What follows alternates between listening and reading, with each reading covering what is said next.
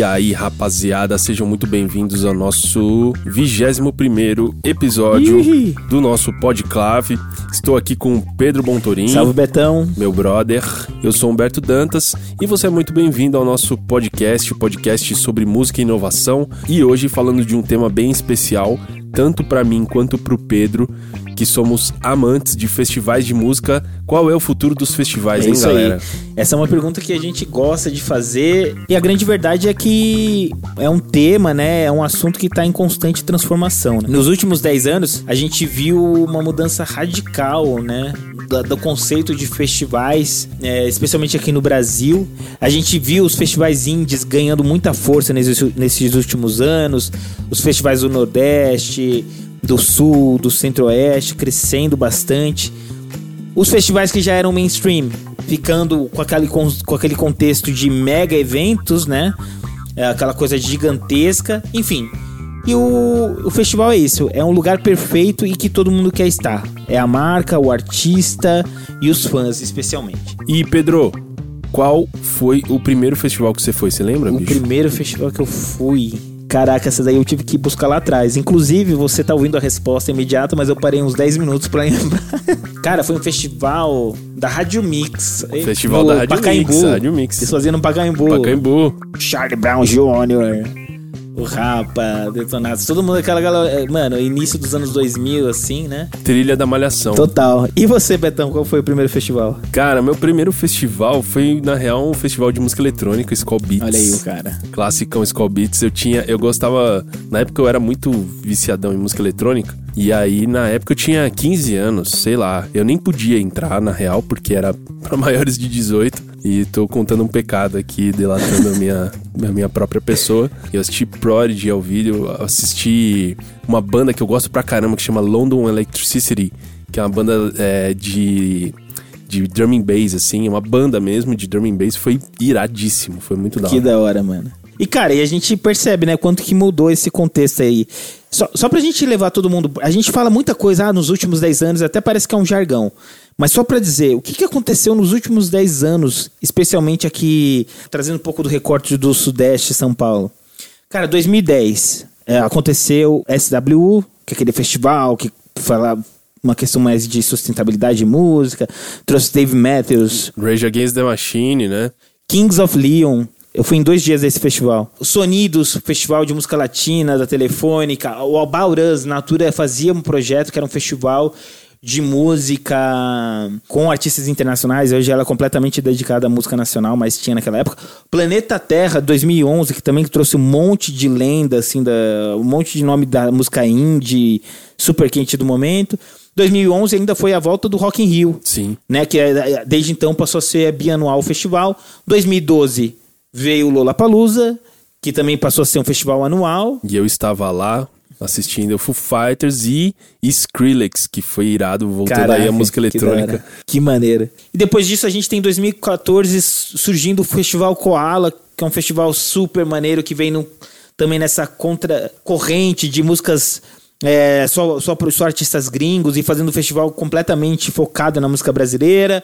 E os bons dos festivais regionais e, e dando mais visibilidade. O festival é legal porque para os amantes da música é um lugar que você conhece novos artistas. Para o grande público em geral é aquele show grande para você ter a experiência, que você nem sabe quem tá no line-up talvez, mas você tá com a sua galera, você tá vestindo aquele dia, eh, participando das intervenções, daquela... Cara, é um movimento, né? É uma coisa quase que antropológica, né? O festival. É isso, são pessoas É juntas. um acontecimento, na real, né? Não são shows, mas são acontecimentos que acabam acontecendo tanto pro artista, porque às vezes pro artista pequeno ele nunca faria um show para um, um público tão grande quanto aquele, quanto pro público.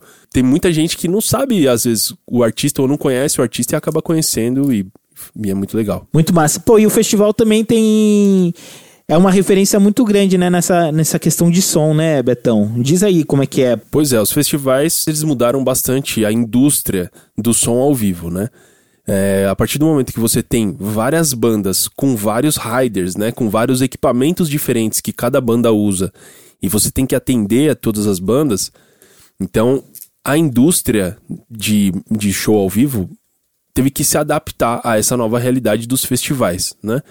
Porque antes você tinha lá, dá um exemplo do Woodstock. Tem relatos que a galera não ouvia absolutamente nada do som, absolutamente nada, porque era muito grande, você não tinha projeção sonora suficiente para atingir aquele público, aquela massa gigante, aquele tamanho de lugar. E aí os fabricantes de equipamento começaram a estudar esse negócio de, de show muito grande, né? E aí chegaram num, num consenso de, de um sistema de caixa de som que hoje a gente chama de Line Array, que um dos primeiros festivais que usou, na verdade, o primeiro festival que usou isso foi o, o primeiro Rock in Rio, em 85, que eles usaram esse, esse sistema Line Array e que mudou completamente o conceito de som ao vivo. Hoje, todos os shows que a gente vai assistir, eles usam esse projeto de caixa chamado Line Array. E um parênteses também muito interessante é que a maior empresa de som, de locação de som, ela é brasileira. Eles não, na verdade, eles não são a maior empresa de locação do mundo, eles são a maior empresa única de locação do mundo, porque tem uma outra empresa que, na verdade, é um conglomerado de empresas, e aí com esse conglomerado eles são a maior. Só que como empresa única de locação, a Gabisson é a maior e ela é brasileira. Muito bom, Betão. E cara, para trazer mais consistência ainda, vamos mergulhar um pouquinho mais em dados e fatos históricos para a gente entender um pouco da experiência do, dos festivais. Uma coisa que é importante lembrar que o Woodstock o Betão mencionou na questão da experiência do som, mas foi um dos primeiros festivais nesse contexto meio de um espaço, é, várias bandas tocando no mesmo dia, enfim, aquela questão assim. Então esse conceito de festival, Woodstock é meio considerado a, a, referência do início desse tipo de experiência. Aconteceu em 1969, ou seja, 50 anos foram comemorados no ano passado. E, em média, nos Estados Unidos, né, o país que começou com essa brincadeira, 32 milhões de americanos vão a festivais anualmente. É, os maiores festivais estão lá nos Estados Unidos, né? E uma pesquisa bem legal da Deloitte no ano passado mostrou que a geração Z a galera da geração Z, 45% dessas pessoas vão para priorizar uma experiência e 57% vão para viajar, para conhecer o mundo. Então, a música no festival, ela acaba sendo só um pretexto para galera ter experiência, viajar, conhecer gente. Muito massa. Cara, outro, outra informação muito maneira que saiu foi no ano de 2017, uma matéria na Billboard. Falou que foi o ano de maior rentabilidade do Coachella, que é considerado uma referência global, né, em festival hoje. Então, a gente percebe que o festival está atingindo cada vez índices mais altos de rentabilidade. É um produto interessante, né? Pois é, inclusive na Europa é, existem pesquisas que mostram o crescimento dos, dos, festivais por lá. E o crescimento que as pesquisas apontam é estimado em 2 bilhões de dólares nos próximos quatro anos. Haja dinheiro, hein, rapaz? Haja dinheiro. Em falando em dinheiro, a última edição do Rock in Rio, que foi em 2019, o ano da crise o ano do dólar estalando, né, que só perde para esse ano, foi a edição que captou 30% a mais da edição de 2017, que já tinha sido a melhor edição também. Ou seja, mesmo, mesmo em tempos de crise, patrocinadores, marcas têm se aproximado e investido em festivais. Pois é. Pedro acabou de falar das marcas e patrocínios. Atualmente, 40% da receita de um festival é representado por marcas. E, cara, uma coisa que é bem importante também a gente mencionar, que os festivais menores, os emergentes, os médios festivais têm muita oportunidade de crescimento. Em uma pesquisa recente feita pela Social Wave, que foi uma, uma pesquisa organizada aqui no Brasil, é, reforçou que o público prefere festivais de mil a 10 mil pessoas. Não tanto os festivais de 20 mil, mais de 20 mil pessoas. Então é interessante porque existe um espaço para se aprimorar essas experiências e esse tamanho médio de, de público para a gente pensar para festival. Particularmente, eu nem sou muito fã de grandes festivais, viu, Pedro?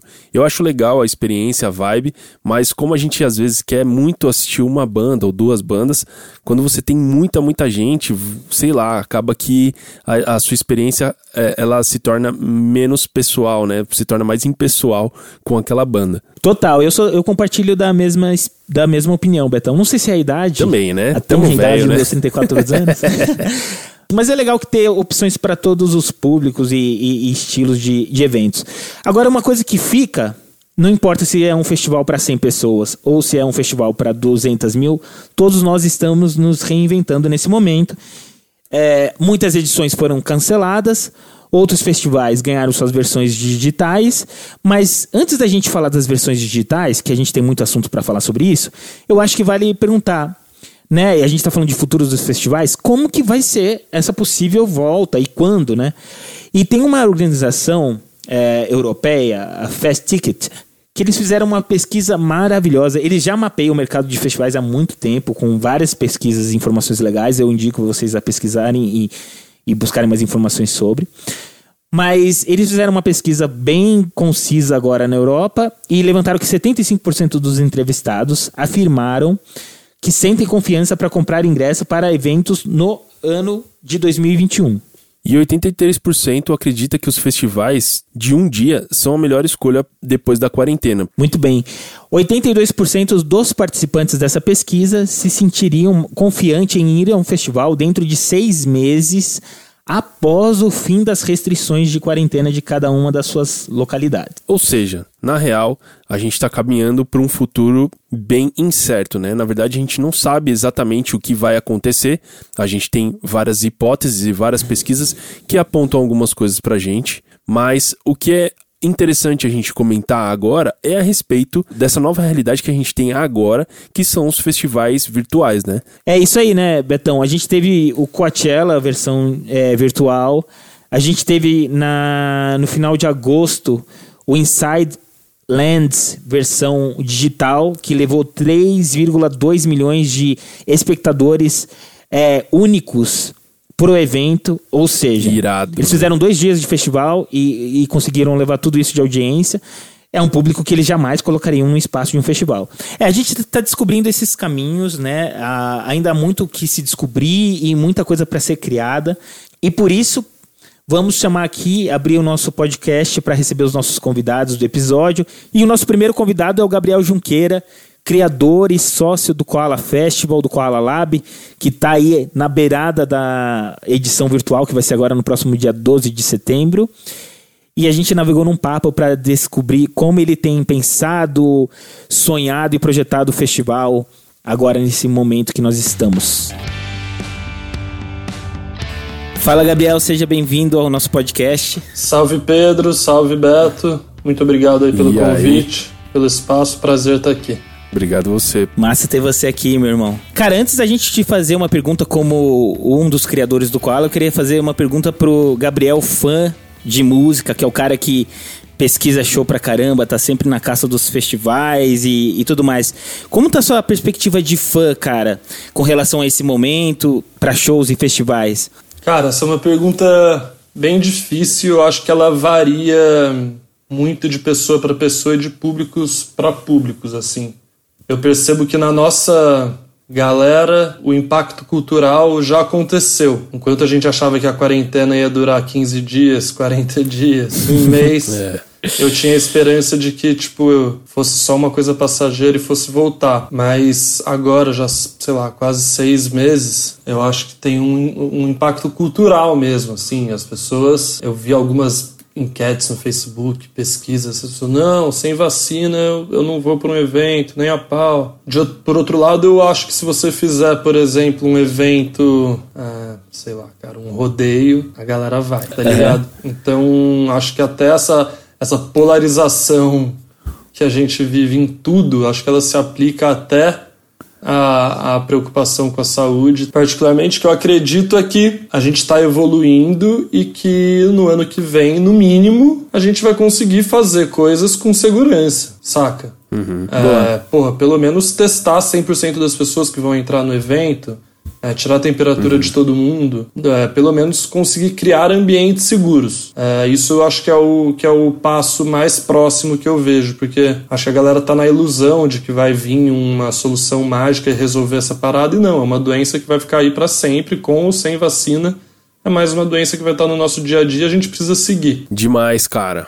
E, velho, o Koala, ele é um festival que ele é inovador no seu DNA, né? E sempre foi um festival meio que contra a maré, né? em meio a esse boom de festivais da última década, né, que a gente tem visto aí, com estrelas é, internacionais vindo para cá, vocês abriram um festival com um conceito mega original com artistas nacionais. E vocês estão indo num, nesse caminho novo, né? Vocês vão para essa linha bem original nessa nova edição que tá rolando agora, né? Como foi para vocês é, esse processo de encontrar esse caminho e o que, que vocês estão esperando dessa edição que, que tá chegando agora? Cara, é isso, assim, o, a gente, desde o o, do começo do Koala, assim, a gente começou o Koala muito novo, sem, sem referência, sem referência não, tinha referências de coisas é, legais, mas a gente tinha mais referências do que não fazer. Então acho que isso é uma das coisas que, que faz o Koala ser diferente, porque, assim, antes de eu fazer o Koala, meu, é o único evento, eu nunca tinha feito uma festa de aniversário. Então, tipo, a gente não tinha nenhum vício. Que demais. É, e, e foi um festival co concebido desde a, a sua gênese com uma perspectiva de público e não como de produtor. E aí a gente vem todo ano dando alguns passos e, e, e tentando sempre trazer alguma inovação. E eu acho que isso acaba transparecendo para o público, né? E a gente não queria não atender a expectativa. Então foi um processo criativo longo aí para pensar o que é o Koala no mundo virtual, porque ali no, no começo da pandemia tiveram muitas iniciativas de vários festivais, talvez um pouco até sem cuidado, assim, né? se você vê o aquele, aquele trampo que a Lady Gaga é, fez, que foi Lady Gaga, Paul McCartney, tipo, não pegou como deveria, assim, não virou. porque, uhum, porque tava, tava chato de assistir, era monótono. e a gente teve tempo para pensar, olhamos tudo que aconteceu, e como o Koala era em setembro de qualquer jeito, a gente manteve a data. Primeiro que beleza, se a gente vai transmitir, é pensar uma parada totalmente para tela, não é uma parada pensada para o ao vivo que uhum. by the way vai ser transmitido. É, é, é ela, ela, é pensada nativamente para tela. A perspectiva muda bastante. Né? É, total, é outro, é outro pensamento. E a gente não queria perder a grandiosidade de um festival. E aí a ideia inicial era fazer ali no memorial mesmo, é, uhum. com palco e tudo. Só que a gente foi pesquisar e viu que você tem que ter controle de imagem e de som. Então, porque senão você corre risco de aglomerar, gerar aglomerações no entorno. E a gente falou, putz, então a gente não, não conseguiria, conseguiria essa liberação para fazer. Aí foi uma loucura, foi meio que um balde de água fria, assim. A gente começou a pensar, puta, então onde que a gente faz, né? E falamos, cara, vamos achar um pico na natureza e fazer uma parada totalmente diferente. E aí, quando a gente chegou na locação, vocês vão ver a locação, mas ela parece uma parada meio selva, meio Teletubbies, assim. É tudo muito... é tudo muito bonitinho. A grama parada, uma... Puta, a jardinagem é incrível. E a gente falou, cara, isso aqui é tipo uma terra do nunca, né? E aí isso, quando a gente pensou na transição, a gente trouxe um time que é um time de audiovisual, né? Agora. A gente está com um time que ele é, mais, ele é mais pensado para filmagem do que para produção de evento. E aí a gente foi pensando e roteirizando. A gente vai ficar oito horas no ar, depois vai ter um after. É segredo ainda, mas vai ter um after. é... Que dia que vai sair esse podcast? Dia 9, dia 9. Ah, então eu posso falar. Vocês já vão ter anunciado? É, vai ter um after no Zoom, lá ao vivo do Red Bull Studios com G-Caps, DJ Mark louco, e Bad Sister. que irado. A gente vai ficar das duas a uma da manhã transmitindo ao vivo. É, na semana pré também ali a gente gravou dois podcasts na, no Red Bull Studios e dois DJ sets, um com o Kylie J e um com o DJ Mark. E os podcasts com a Roberta Martinelli e com o Tim Bernardes. A maior, é, maior desafio que a gente tem é que o festival ele só é o que é pelo público, né? pela energia compartilhada ali. E o maior desafio é esse, é como que a gente consegue transformar um festival virtual e uma parada que seja uma experiência compartilhada, que as pessoas sintam que elas estão vivenciando aquilo com outras. Uh, isso, é, uhum, isso, uhum. isso é, o, é o mais difícil, assim. Muito massa, mano. Pô, que, que demais, cara. Tô contando os minutos pra, pra ver a parada louco. rolando. E, bom, eu imagino que você esteja contando os segundos, se eu tô contando os minutos. Mas uma pergunta que eu faço para você, Gabriel. Eu não sei se vocês já estão pensando em 2021 também. Mas eu queria saber, desses processos, você falou de tanta inovação, esse processo de digitalização do festival. Tem algumas coisas que vocês já estão bolando, você fala, cara, isso aqui vai ficar pro Koala para sempre. Se a gente voltar pro show, isso aqui já vai voltar, vai ficar, é, vai ser parte do Koala? Cara, sim, eu acho que muito do que a gente estava pensando para edição física, a gente meio que transpôs para essa, essa edição digital. Então, ano passado, a gente já tinha aumentado um pouco a programação do Koala durante a semana. A gente fez uns quatro, quatro ou cinco shows durante a semana pré. A gente fez DJ set todo dia no metrô, ao, ao meio-dia. Então a gente já estava expandindo essa programação ao longo da semana.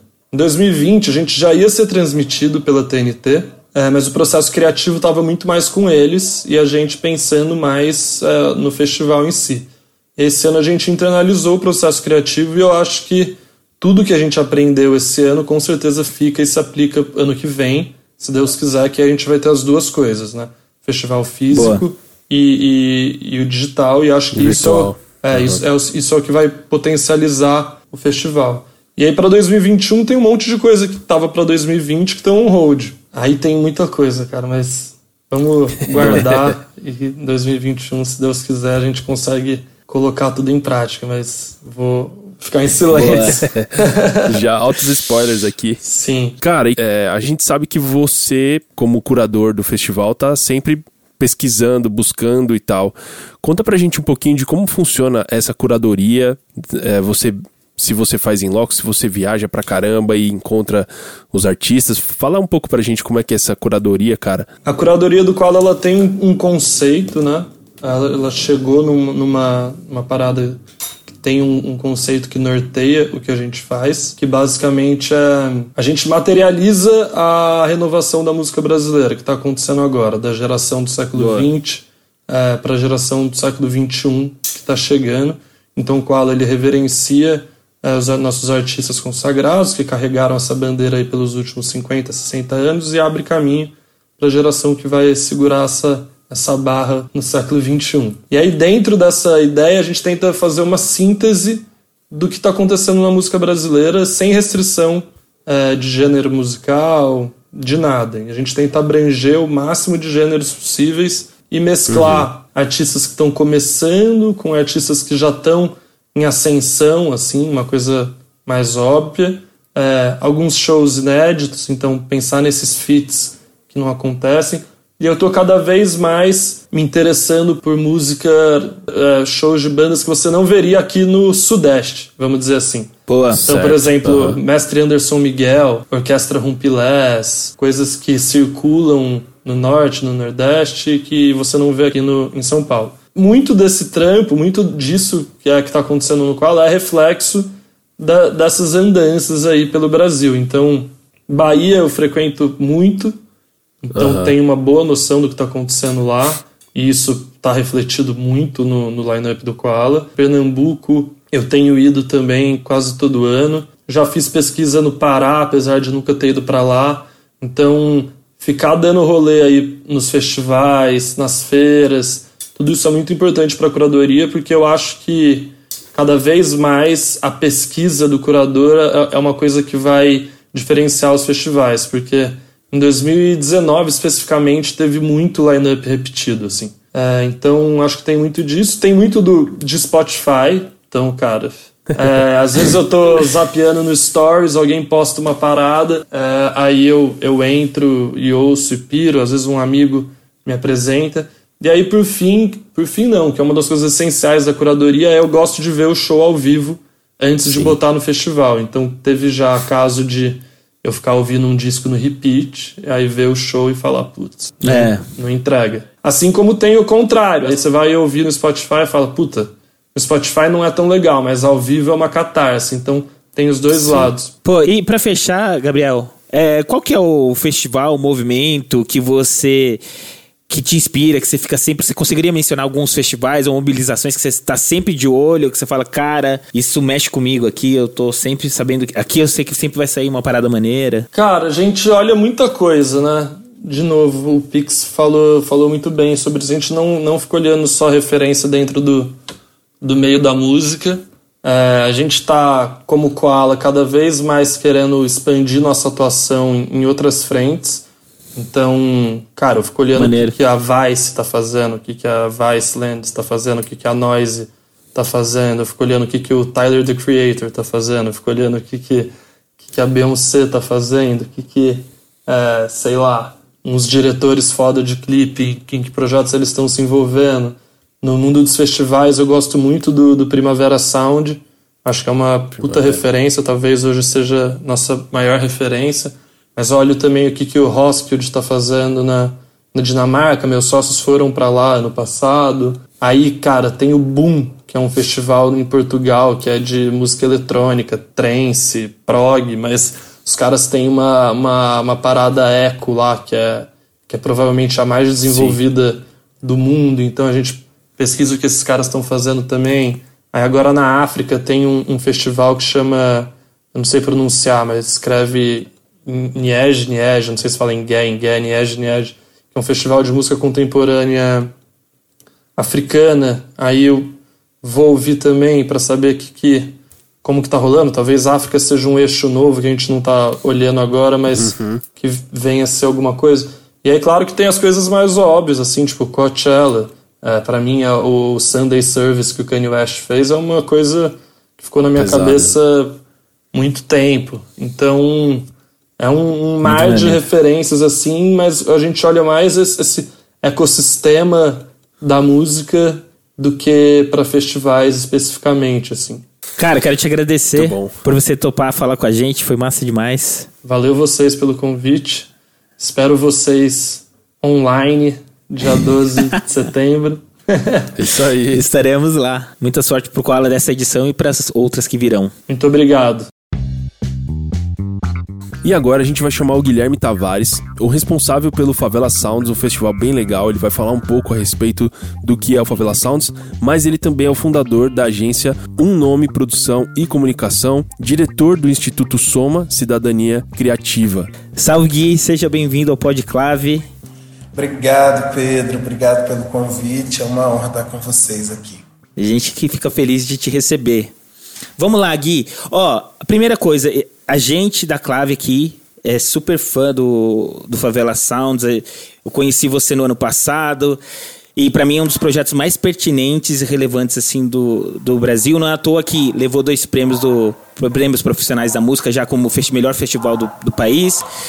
É mais para amplificar a mensagem também trazer, deixar todos os ouvintes do Podclave na mesma página. Conta pra gente o que, que é o Favela Sounds. O Favela Sounds é uma. Hoje a gente tem esse entendimento, em 2016 a gente pensava ele como festival.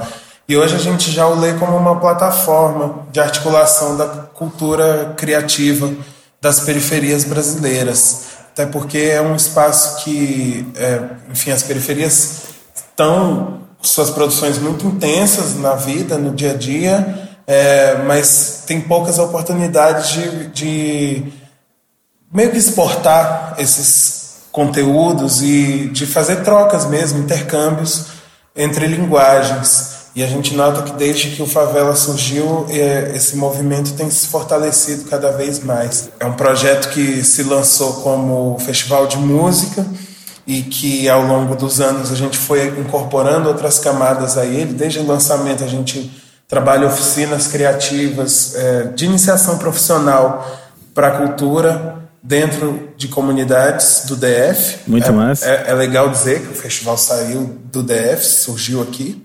A gente faz debates em escolas públicas do, da rede de ensino do DF, é, muito voltados para o tom do empoderamento mesmo e, e de, do entendimento é, do, do, universo criativo dentro da, da infância né, e da, do início da juventude, que é um ponto fundamental para nós. Trabalhamos atividades dentro do sistema socioeducativo da cidade, com menores em privação de liberdade, e esse, esse aspecto é muito legal, porque muitos desses meninos acabam retornando como ativos de produção dentro do nosso festival, começam como estagiários e vão crescendo. Assim e mesmo. temos os shows. Nos últimos anos, o festival verteu também energias para residências artísticas internacionais. Ano passado nós convidamos o Draft, que é um muralista é, que vive em Londres, de origem ganesa. Que maneira. Bicho, que honra ter você aqui. um cara que, que tá engajando tanta gente e, e um, uma parada tão legal. Cara, a gente queria saber aí a respeito dos desafios, né? A gente sabe que por ser um projeto é, de cultura emergente, periférico, a gente sabe que a realização de qualquer edição é, do, do, Favela Sounds é, deve ser uma luta gigante, né? E um ano como esse que a gente está vivendo, onde qualquer coisa tem sido é, a luta, a dificuldade tem sido agravada. Como é que que, que vocês estão pensando para esse ano? Como é que tem sido esse ano para vocês, cara? Cara, luta é sinônimo mesmo dessa, dessa nossa construção.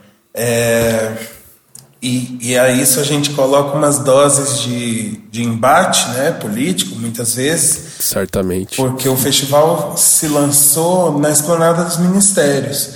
E eu acho que grande parte da visibilidade que ele ganhou desde o início, até na mídia nacional, foi em função de estar nesse território, porque talvez fosse uma das poucas vezes no ano em que o território esplanada falava sobre a cultura periférica.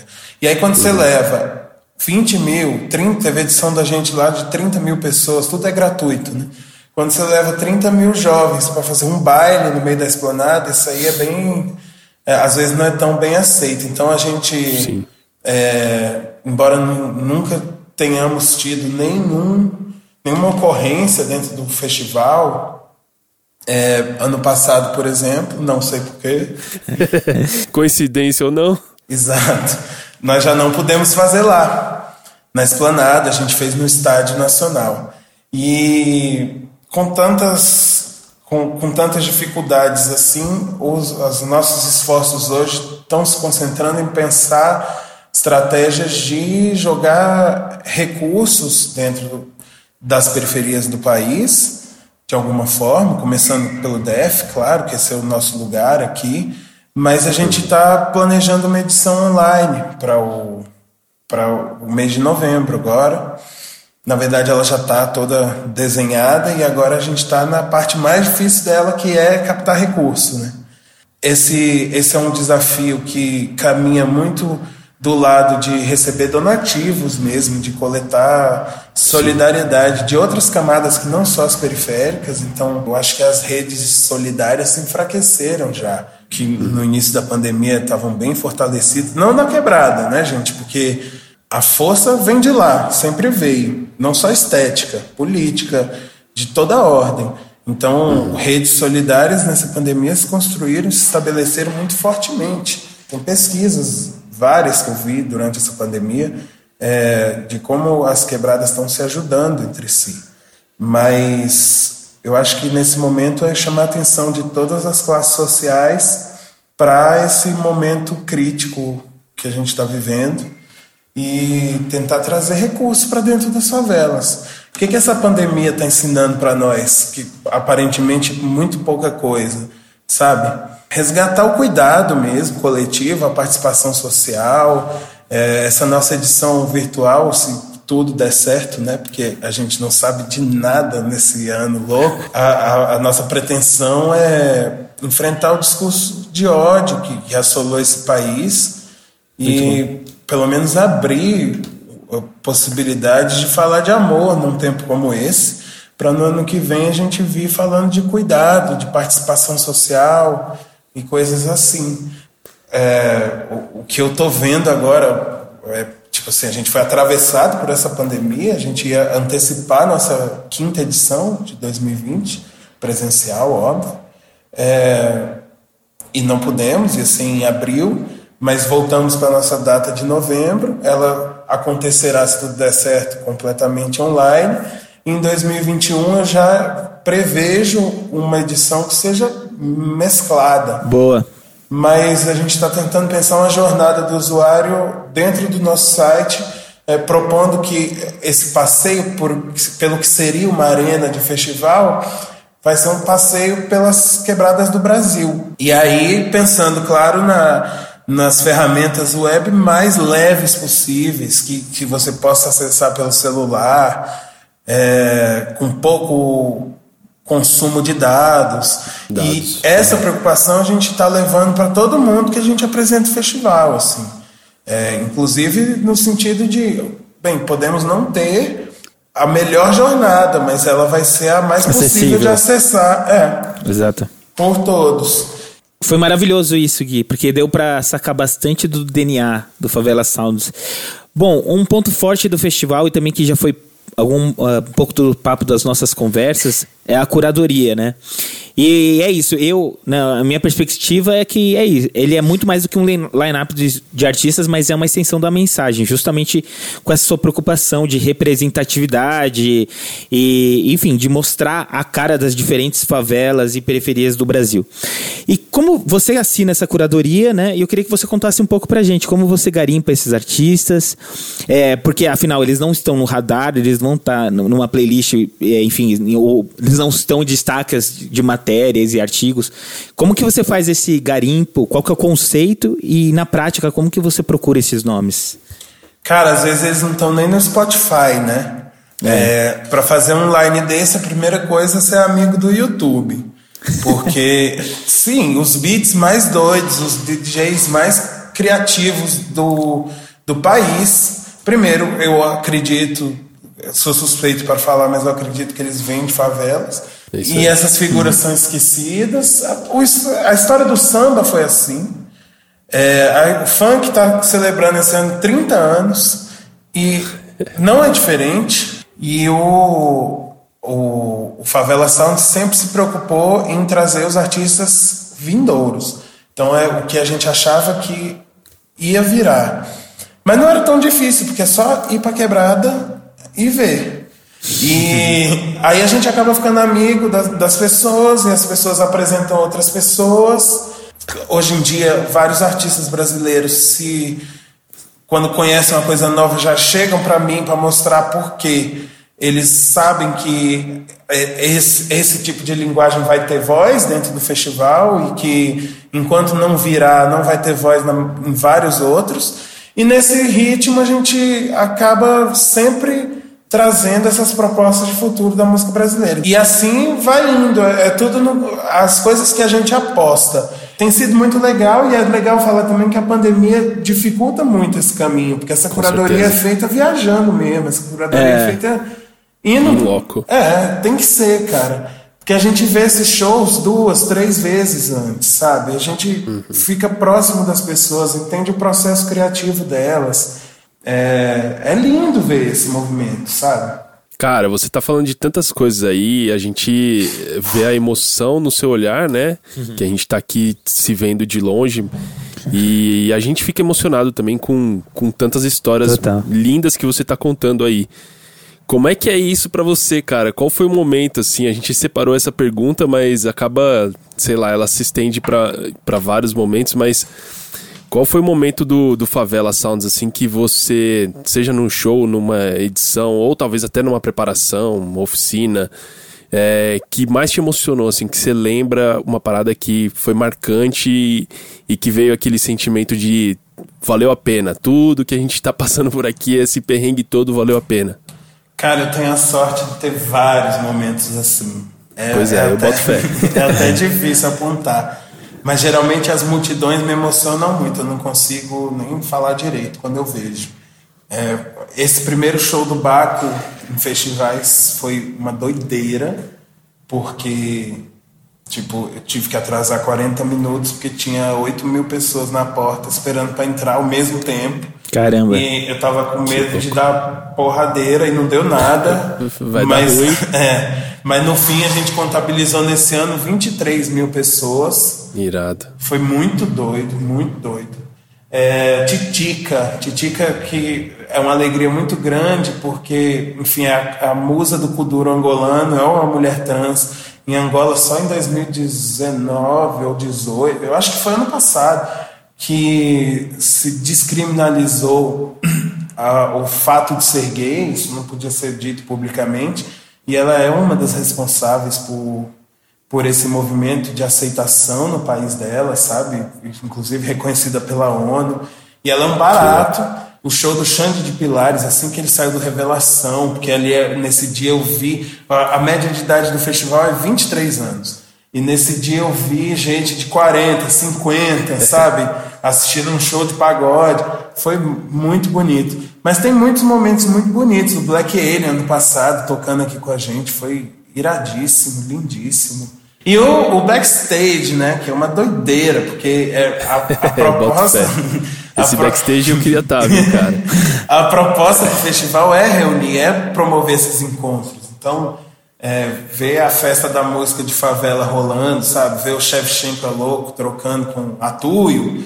É uns negócios que às vezes nem, nem cabe, mas que acaba cabendo, sabe? Que sai parceria desses negócios. Eu acho que o nosso papel de festival aqui é de amplificar isso, sabe? Porque isso já acontece. Era isso que eu estava querendo dizer. Assim. É, isso tudo já, já acontece. É só, é só trazer a evidência, o olhar para isso. E é... juntar tudo eu acho uma coisa muito linda, sabe? De festivais. Eu já participei de sei lá quantos no backstage de, de vários festivais. E o que eu acho mais legal de um festival assim é juntar tudo isso, saca? Você pegar esse, esse molho todo, esse caldo todo que, tão, que tá acontecendo de forma é, isolada, né? Às vezes, e você botar tudo no mesmo caldeirão, isso é demais. Eu acho isso muito legal.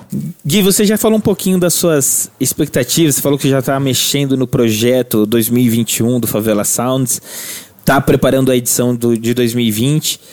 Mas tem uma coisa assim, uma coisa talvez que você projete, né? Você olha o cenário político, econômico e você projeta. Mas eu queria que a, que a, sua, que a última pergunta fosse o que, que você sonha para o futuro próximo do Favela Sounds? Qual que seria o futuro que você, meu, você pira, você fala, eu quero ver isso acontecer. Afinal, o episódio, esse é nosso episódio fala sobre o futuro dos festivais. Eu acho que a gente constrói, obviamente, com realidade, mas sonhando bastante também. Então queria que você pintasse aí o futuro do Favela Sound. Sim, é, esse futuro que eu vou falar aqui é muito realista, porque é uma coisa que a gente está trabalhando desde 2017, mas que a gente encarou muito mais com a pandemia. Eu acho que, e aí é muito particular do festival, porque é, ele fala de uma coisa que vários festivais de música não falam, ou que poucos falam, né? É, e a gente tem percebido muito o nosso lugar de aproximação a nível de linguagem do público periférico com as marcas, porque as marcas querem muito dialogar com as comunidades. É o maior mercado consumidor do país. Uhum. Mas é, é difícil achar o tom adequado. Tinha uma campanha, uma pesquisa no início do, da pandemia, que nas quebradas de São Paulo, 94% do, das, das pessoas não foram impactadas, eu não lembro de quem é essa pesquisa, não foram impactadas por nenhuma ação de marca, nenhuma ação de responsabilidade social mesmo. É muita coisa. E todas elas estavam tentando. É claro, daquela uhum. forma, às vezes de uma forma até bem perversa, mas, tipo, distribuindo álcool em gel, mas todas elas estavam ali tentando. E eu, eu enxergo um gap muito grande nisso. Então eu entendo esse lugar do Favela Sounds como uma plataforma de conteúdos que não necessariamente são shows de encontros e tudo mais. Eu olho muito para esse futuro e desde 2017 a gente está trabalhando num projeto que se chama Favela.doc, que mapeia numa série documental é, a produção da música de quebrada do Brasil, é, a priori cinco cidades brasileiras. E eu, eu enxergo muito esse lugar, assim, com a série, com o trabalho de base mais ampliado, que a gente não precise fazer essas oficinas só durante o festival, mas que a gente possa fazer isso ao longo de um ano inteiro, porque você pensa, aqui tem muita gente rica demais. Então todas as marcas que vêm para cá vêm para falar com o público A. Mas ao mesmo tempo aqui tem gente pobre demais e que consome muito mais, cara. Porque o poder de consumo das favelas de, de forma unificada é tudo que uma marca quer, apenas. Muito bom. Cara, a gente fica muito feliz de te receber aqui. Obrigado por esse tempo, por esse seu papo, porque realmente é uma. Cara, é um projeto que precisa ter a visibilidade e. E obrigado por compartilhar tudo. É muito massa conversar com você. Sempre é muito rico. Eu que agradeço. Se, se esse podcast chegar as marcas, estamos aqui. É isso aí. e, gente, assim, se, se chegar em quem está com condição de contribuir, é, de, de compartilhar mesmo o que tem hoje com as comunidades, vai fundo, cara. E às vezes pensando não só em alimento, sabe? As pessoas pensam em doação muito com alimento, mas, por exemplo, você já parou para pensar em pagar uma sessão de terapia, velho, para um uma pessoa que esteja precisando, saca? É, eu acho que é esse lugar que a gente precisa, porque senão essa pandemia não vai ter valido de nada. É a minha, eu penso que a gente ainda vai enfrentar várias outras num lapso de tempo muito menor do que da gripe espanhola para cá, porque a gente não está cuidando bem desse planeta. Então a gente tem que aprender a solidarizar as coisas e não é do ponto de vista comunista que como se quer é, pregar agora, sabe? É do ponto de vista humano mesmo. Humano, total. Mas Valeu, obrigado, viu, gente? Obrigado, obrigado você. você, cara. Toda gratidão. Valeu, é né? isso. Prazer te conhecer também. Dois papos inspiradores que jornada do Guilherme, que trabalho, que projeto maravilhoso que é o Favela Sounds. O caminho também que o Gabriel tem aberto com os parceiros do Koala também, sendo bem fiel à proposta do festival. São histórias muito inspiradoras e, e eu acho que é isso, né, Betão? Para descobrir o futuro a gente descobre com quem tá realizando no presente, né, cara? E querendo fazer algo original, algo com identidade, com verdade, né? Exatamente. A gente teve dois exemplos aí de pessoas que estão pensando o futuro de forma bem consciente, de forma bem realista, né? E são pessoas que já faziam um trabalho muito legal e continuam fazendo um trabalho sensacional aí. Finalizando mais um episódio do nosso podcast. Espero que você tenha gostado. A gente se emocionou bastante com a história é, do Favela Sounds e ficou muito empolgado com, com o Koala que vai acontecer agora. E eu convido você a seguir essa galera e acompanhar, porque são pessoas que fazem um trabalho muito relevante. É isso aí, pessoal. A gente se vê na semana que vem. Um grande Valeu. abraço.